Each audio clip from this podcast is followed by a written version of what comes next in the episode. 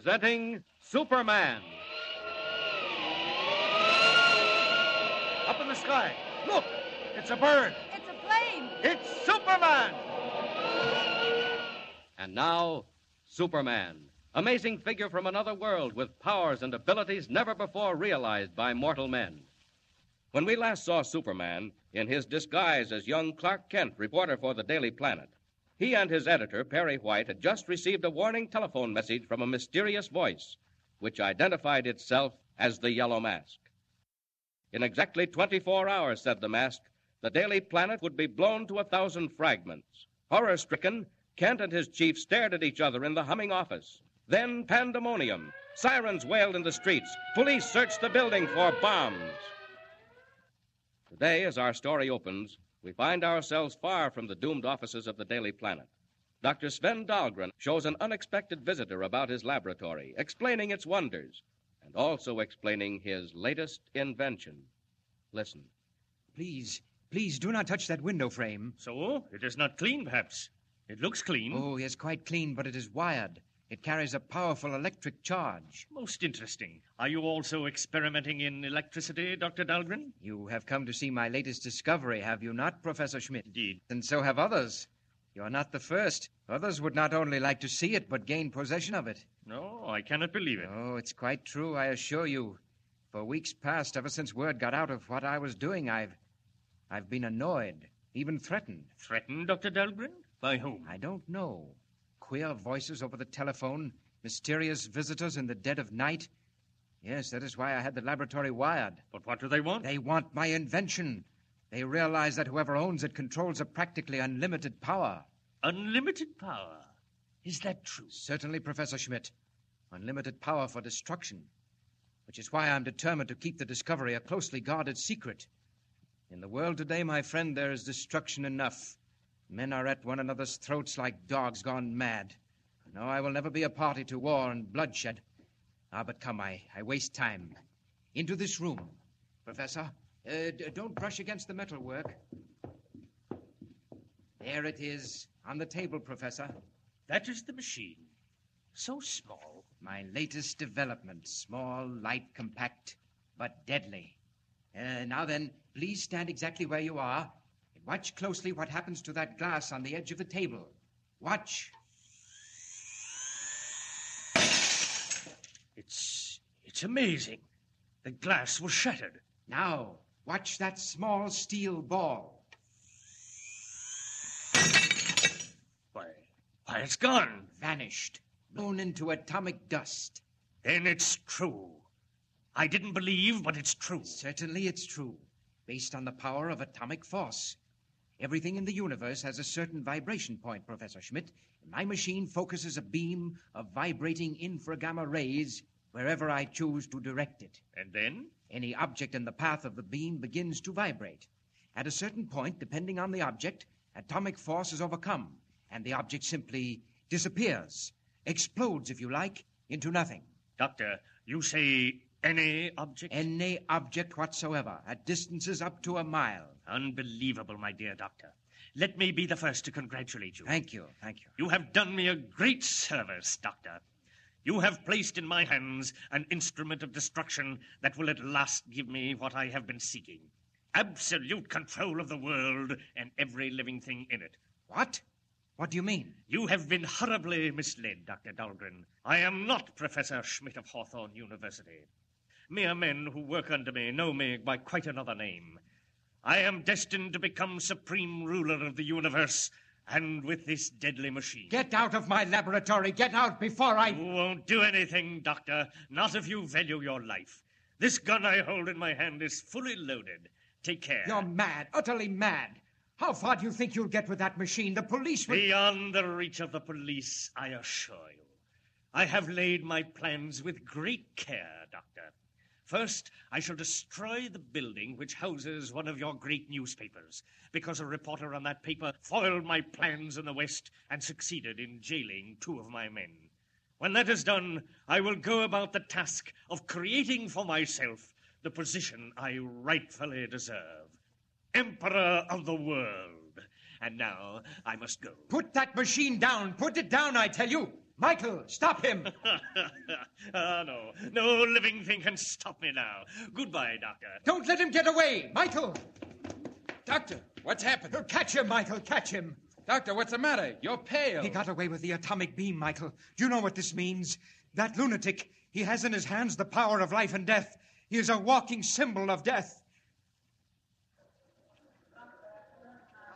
Where is Clark Kent? The minute he gets back, send him in.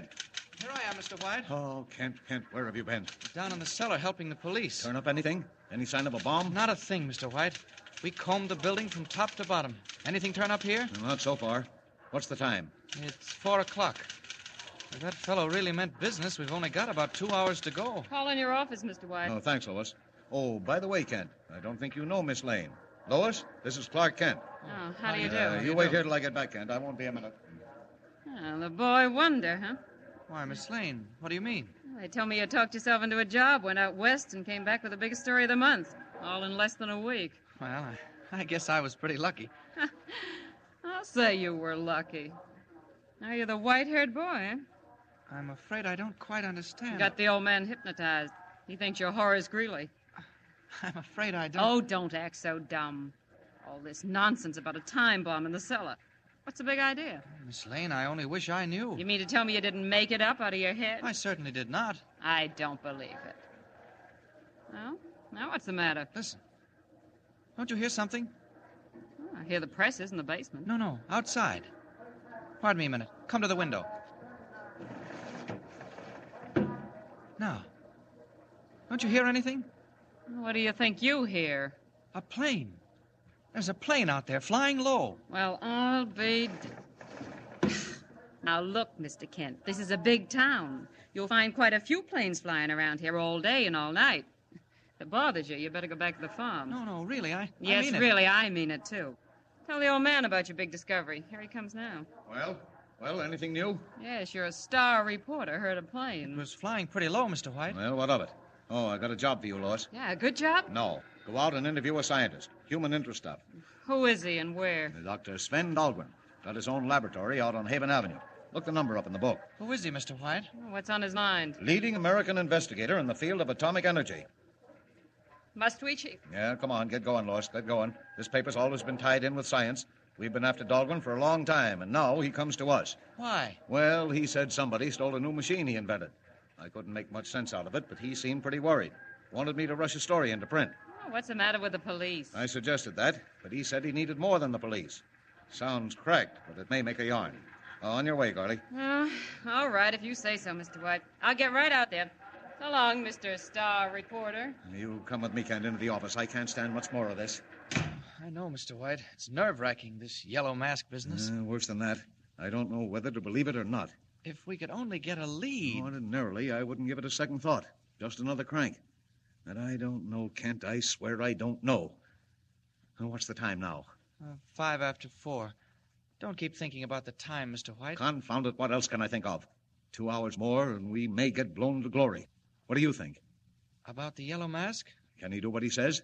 Uh, let's hope he can't, Mr. White. Uh, but you're afraid he can. And the devil of it is, so am I. Now, if it hadn't been for that business out west. Well, maybe you ought to empty the building. No, no. You want us to be the laughing stock of the city? Suppose nothing happens. On the other hand, suppose something does. Well, they can't intimidate me. If the yellow mask means business, he'll find us right here at six o'clock. City room, White. Mr. White, this is Dr. Dahlgren. speaking. Yes, yes, Dr. Dahlgren. One of our best people is on the way to your laboratory right this minute. No, no, no, that is not why I call. I wanted to tell you Yes, yes. the man who stole my atomic beam machine mentioned a newspaper.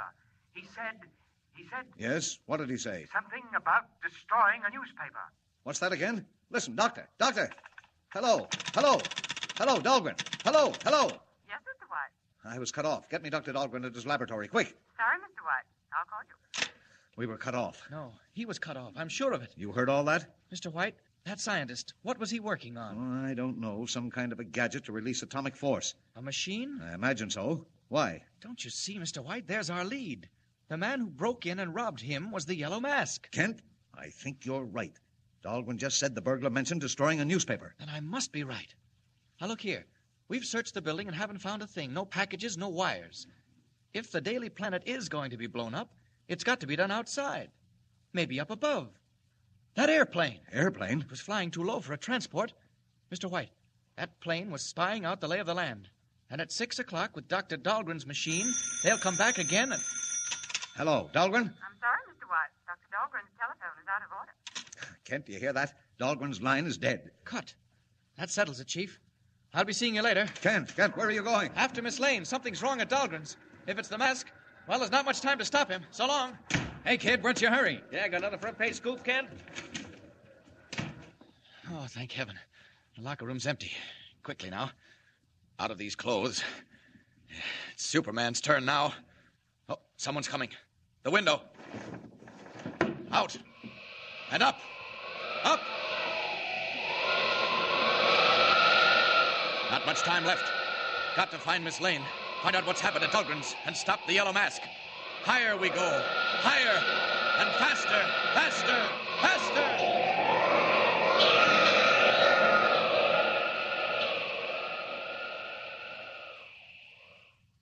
Deadly peril hangs over the offices of the Daily Planet. Already the Yellow Mask is in possession of a mighty and terrible weapon. Time is growing short. But Superman is on the way. Powerful form streaking through the night sky, red cape whistling in the wind. Can he arrive in time? And what new unforeseen danger is already creeping in on the laboratory of Dr. Dahlgren, with Lois Lane about to enter, all unknowing? Tune in next time and follow the story. Remember, be with us again for the next startling transcribed installment of Superman. Up in the sky. Look! It's a bird. It's a plane. It's Superman.